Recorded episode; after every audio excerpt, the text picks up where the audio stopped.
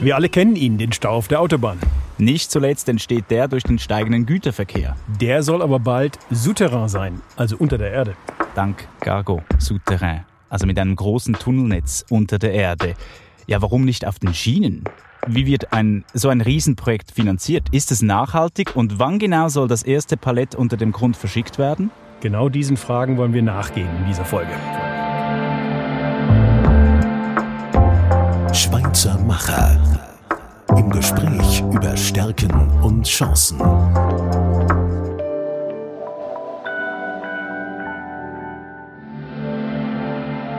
Mein Name ist Dominik Wittmer und neben mir sitzt. Ich bin Matthias Alusa, Landesleiter bei der BASF in der Schweiz und uns gegenüber Peter Sutterlitti, Verwaltungsrat und CEO bei Cargo Souterrain.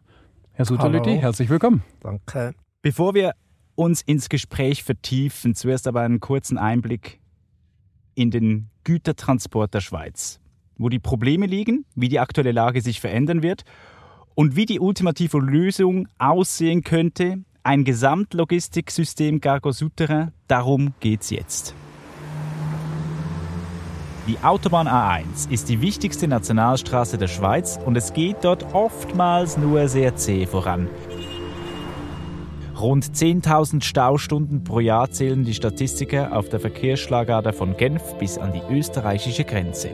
Neben Pendlern, Touristen und Geschäftsreisenden sind vor allem Laster unterwegs.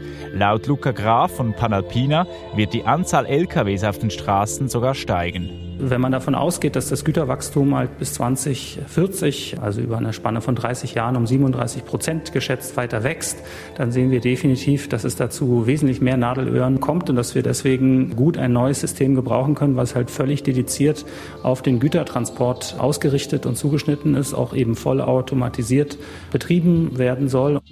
Eine Initiative aus der Schweizer Wirtschaft liefert die Lösung. Cargo Souterrain.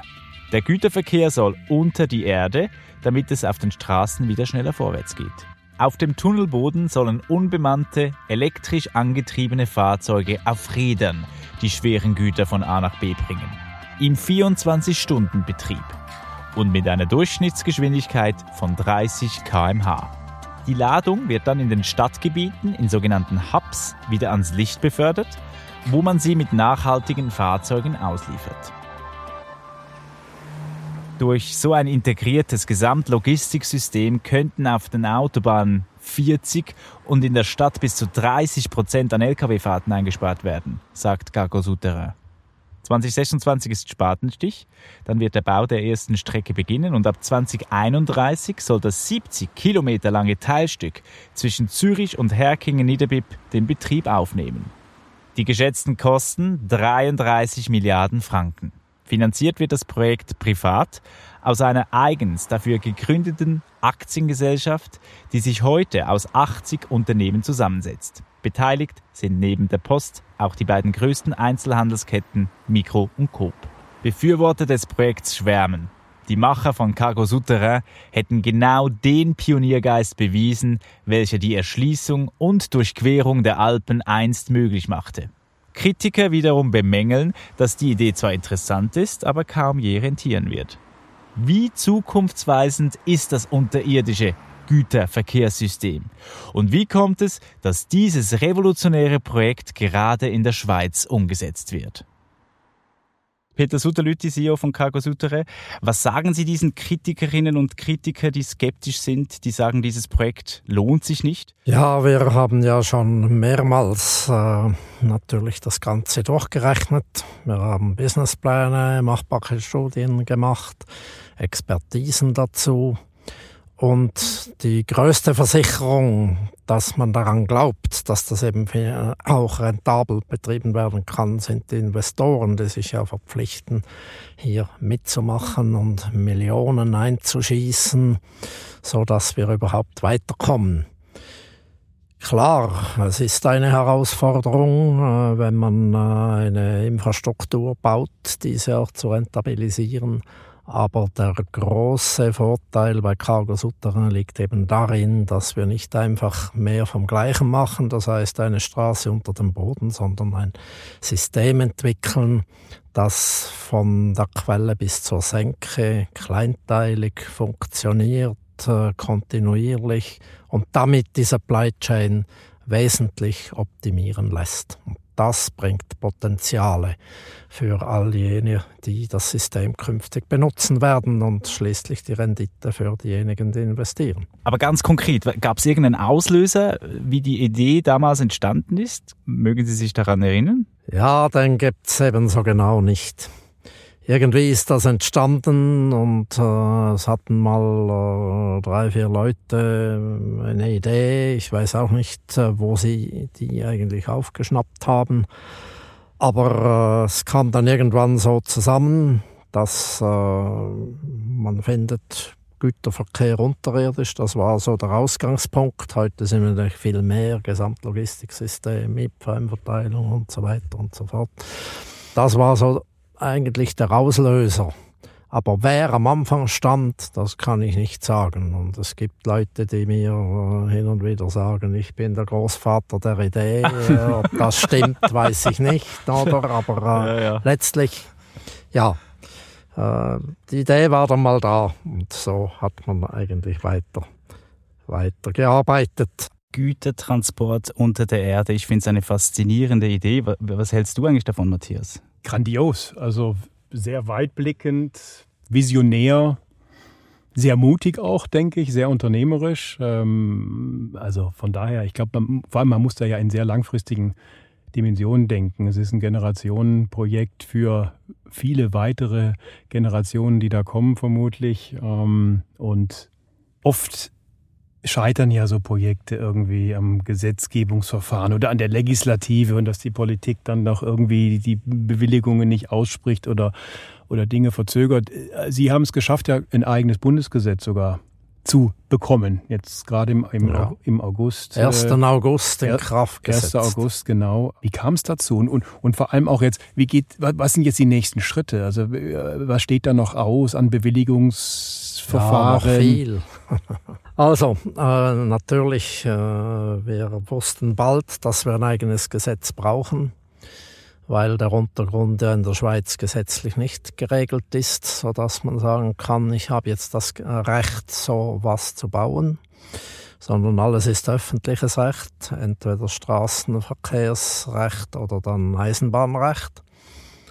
Der Entscheid war dann, äh, dass wir so im äh, Schlepptau des Eisenbahngesetzes etwas Spezielles kreieren.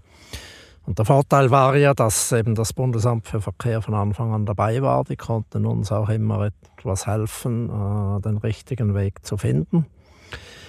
Aber das genügt natürlich nicht. Es braucht dann eine riesige Arbeit, um all diejenigen zu überzeugen, ein solches Gesetz auch äh, zu genehmigen.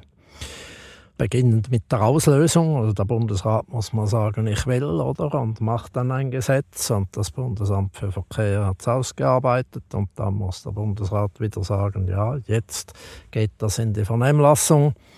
Und äh, jedes Mal ist das ein Schritt, der nicht von alleine geht, oder? sondern man musste natürlich immer wieder dahinter sein. Also es braucht da schon etwas äh, Stehvermögen und immer wieder Initiative und Herzblut, um das äh, Ganze so weit zu bringen. Und kann denn jetzt im politischen Meinungsbildungs- oder Entscheidungsprozess noch was schiefgehen? Oder ist das Gesetz einfach jetzt, äh, sagen wir mal, die, genau die Basis, die Sie brauchten und die Bewilligungsverfahren sind jetzt irgendwie ein administrativer Prozess? Ja, das ist jetzt vielleicht etwas einfach gesagt, administrativer Prozess.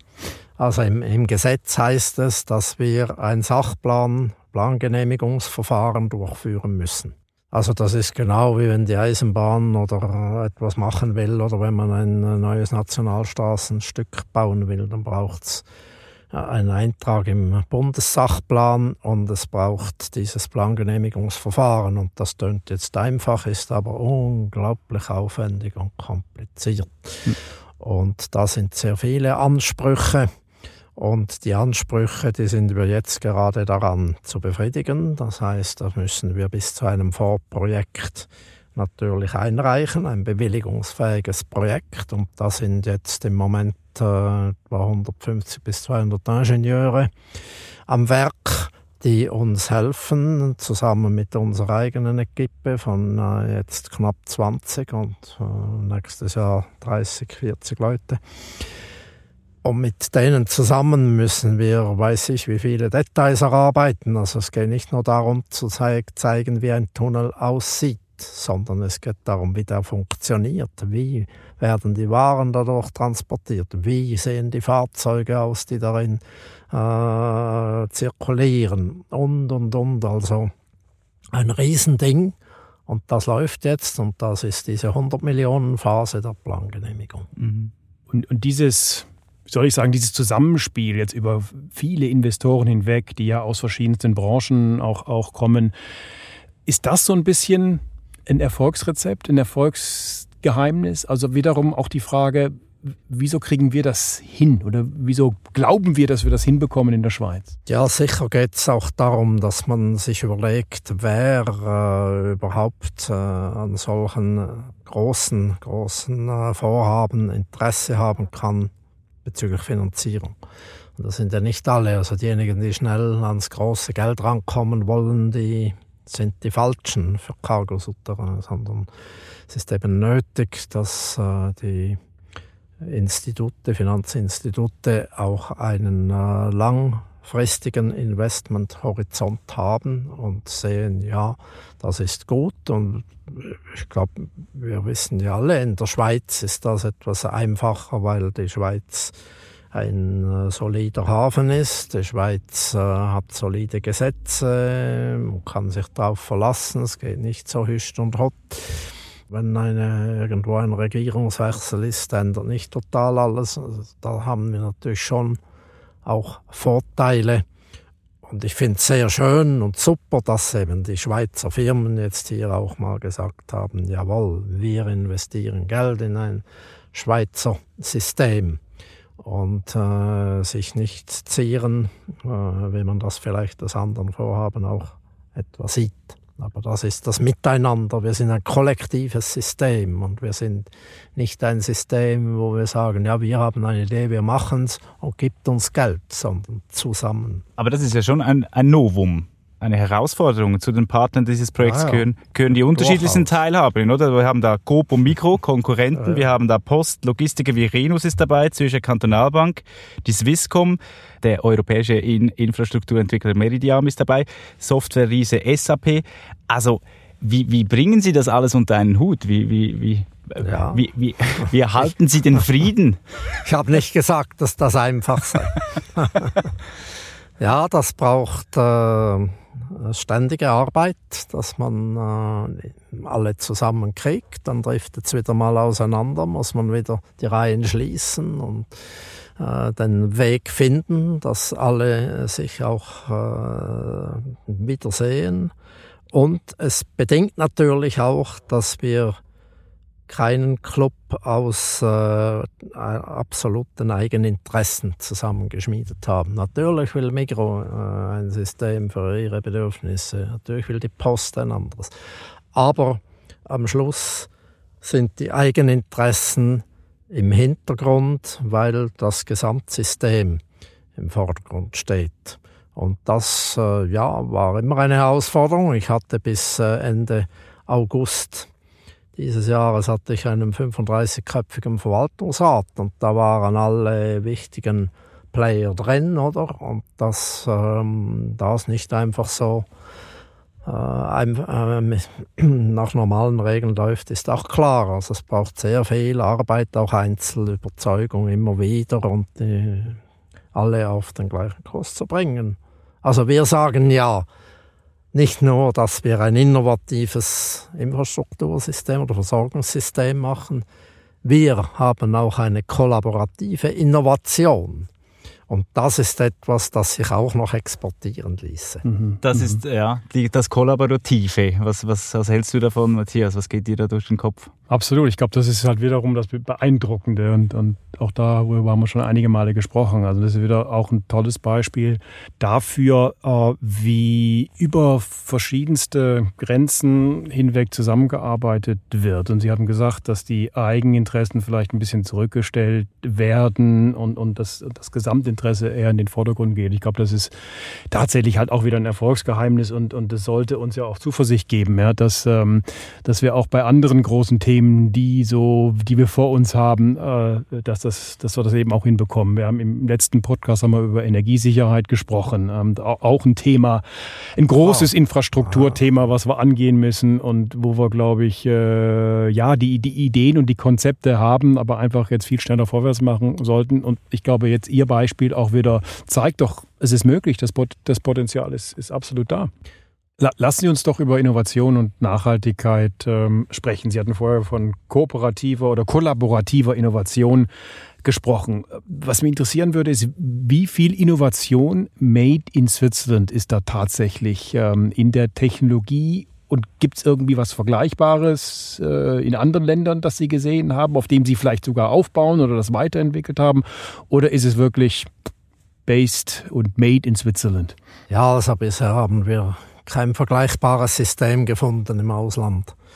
Und ich glaube, das gibt es auch nicht. Es gibt irgendwo einen Tunnel, der irgendwas verbindet natürlich. Aber äh, wir sprechen ja hier von einem integrierten Gesamtlogistiksystem. Und das äh, bringt eben mehr her als äh, nur irgendeine eine Trasseverbindung.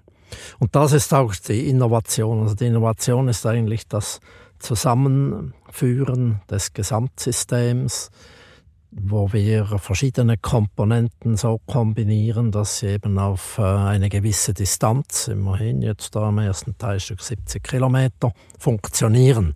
Es gibt viele Komponenten, die funktionieren in der Intralogistik, in einem Spital oder einem Logistikzentrum fährt ein Roboter ganz langsam rum aber wir brauchen etwas mehr Geschwindigkeit. Und wenn Sie eben drei Meter pro Sekunde oder 30 äh, Kilometer pro Stunde anschauen, ist das schon ein großer Unterschied. Und das ist eigentlich das, dass wir das, die Technologien, die vorhanden sind, neu konfigurieren, zusammenfügen in einem Gesamtsystem, dass wir die teilweise auch weiterentwickeln und weiterentwickeln lassen dass wir nachher das Ganze digital steuern mit einer von Grund auf neu gestalteten digitalen Lösung. Und das macht zusammen dann die große Innovation in der Schweiz. Natürlich werden auch Komponenten entwickelt, zum Beispiel diese Lifte, wo die, die Fahrzeuge raufkommen, die gibt es nirgends, das muss neu entwickelt werden. Da gibt es sehr interessante und gute Lösungen. Und äh, Fahrzeuge, autonome Fahrzeuge gibt's ähm, so Chassis mal irgendwo in der Schweiz, in China, verschiedenen Orten. Aber es gibt auch nicht ein fertiges Vehikel, das wir jetzt einfach so verwenden könnten. Also dort muss noch gewisse Entwicklungsarbeit gemacht werden und dann vor allem das zusammengeführt. Also das ist die die große Stärke und die Innovationskraft, die wir da hinkriegen. Das Schweizer Herz schlägt schon ein bisschen höher, wenn man so hört, ah, wir sind, wir sind eben, eben wirklich ja. Weltmeister im Tunnelbauen. Ich muss aber trotzdem noch die Frage stellen, weil eine andere oft diskutierte Transportmethode ist die Verteilung von Waren mit Hilfen von Drohnen. Jetzt machen Sie ja das Gegenteil, Gaga Südterrain, äh, eben ja. im Untergrund, wie der Name schon sagt. Müssen wir an dieser Stelle schon auch äh, noch erwähnen, dass eben Tunnel gehört zu den teuersten Infrastrukturbauten. Kritiker sagen, ein milliardenschwerer, hardwarelastiger Lösungsansatz scheint im Zeitalter der Digitalisierung eigentlich unangemessen zu sein. Also dank neuer Technologien könnte die jetzige Log Logistiksoftware verbessert werden. Zudem könnten Elektroautos und bald wohl auch selbstfahrende Autos den steigenden Warenverkehr umweltfreundlicher und auch effizienter bewältigen. Sind das alles Ideen, die sich konkurrenzieren?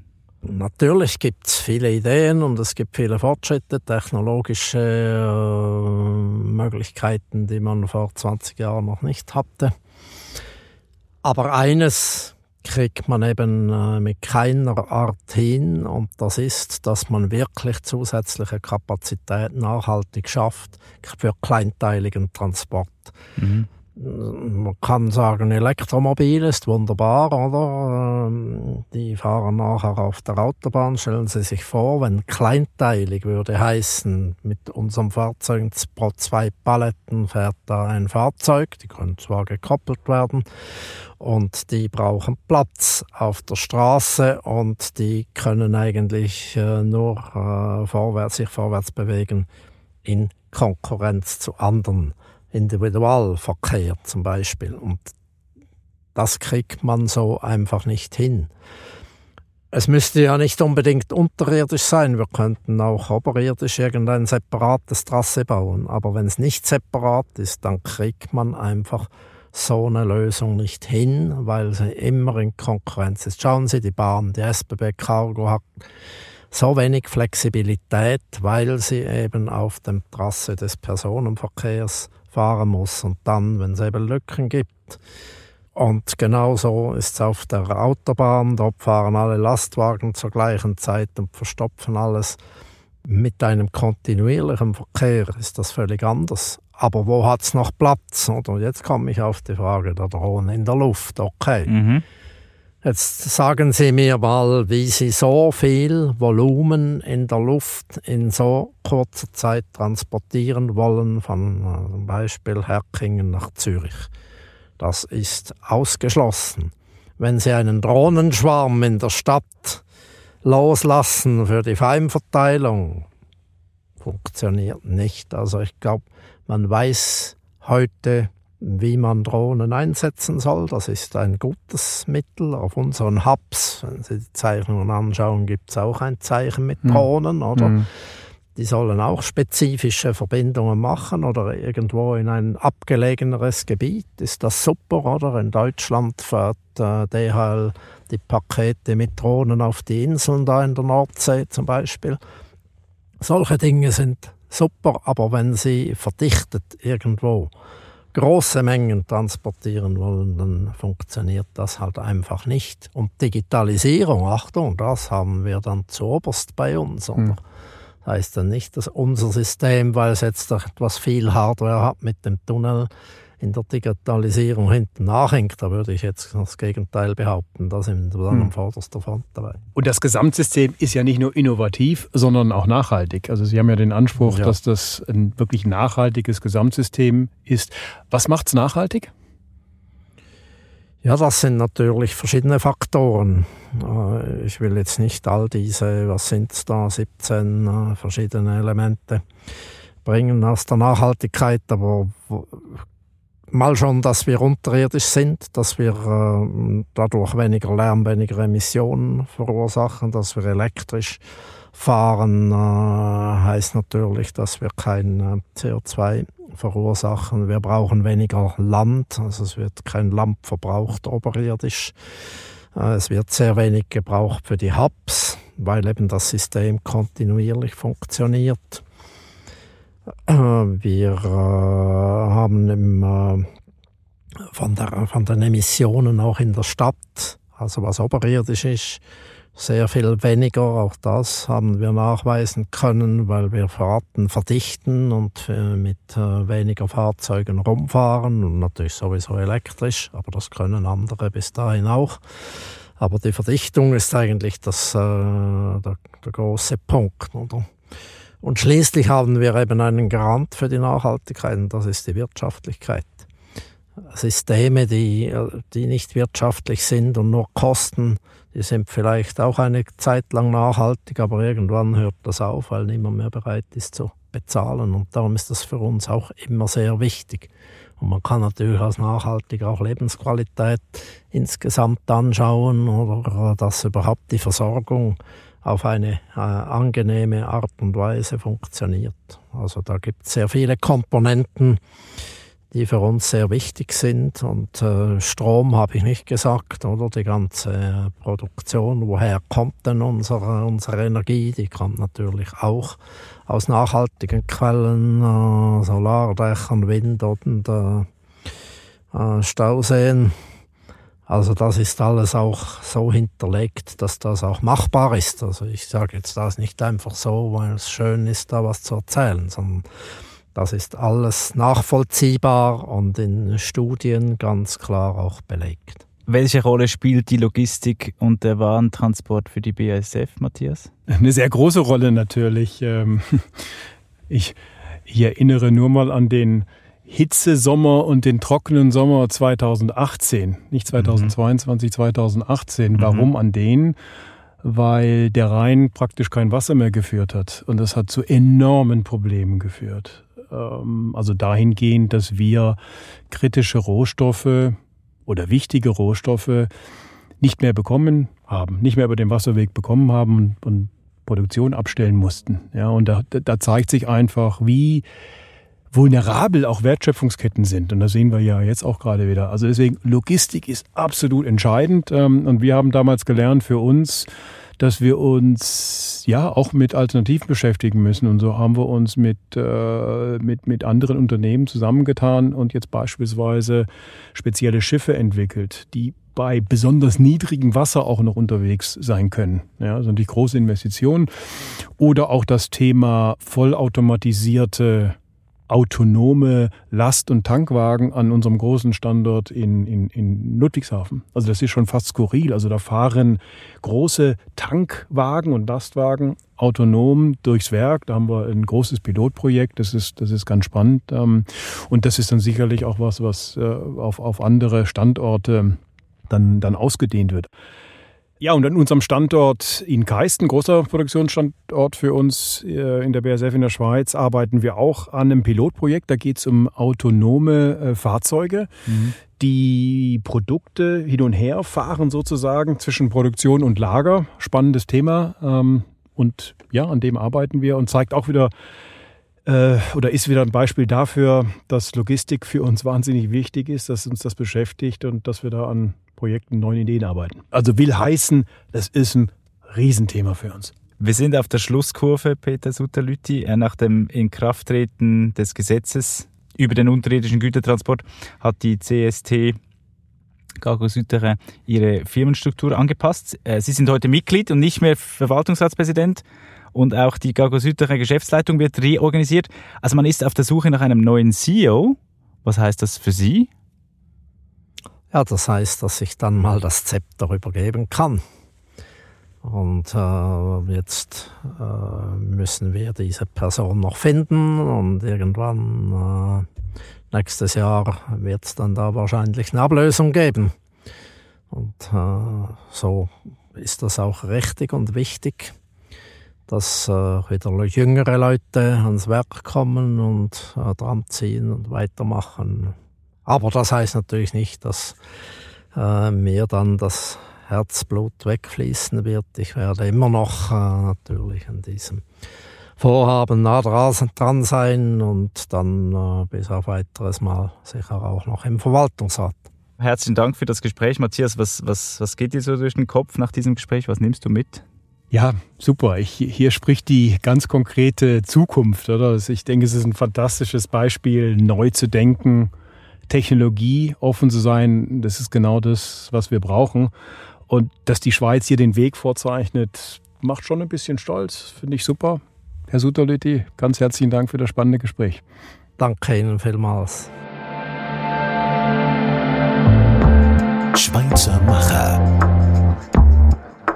Gespräch über Stärken und Chancen.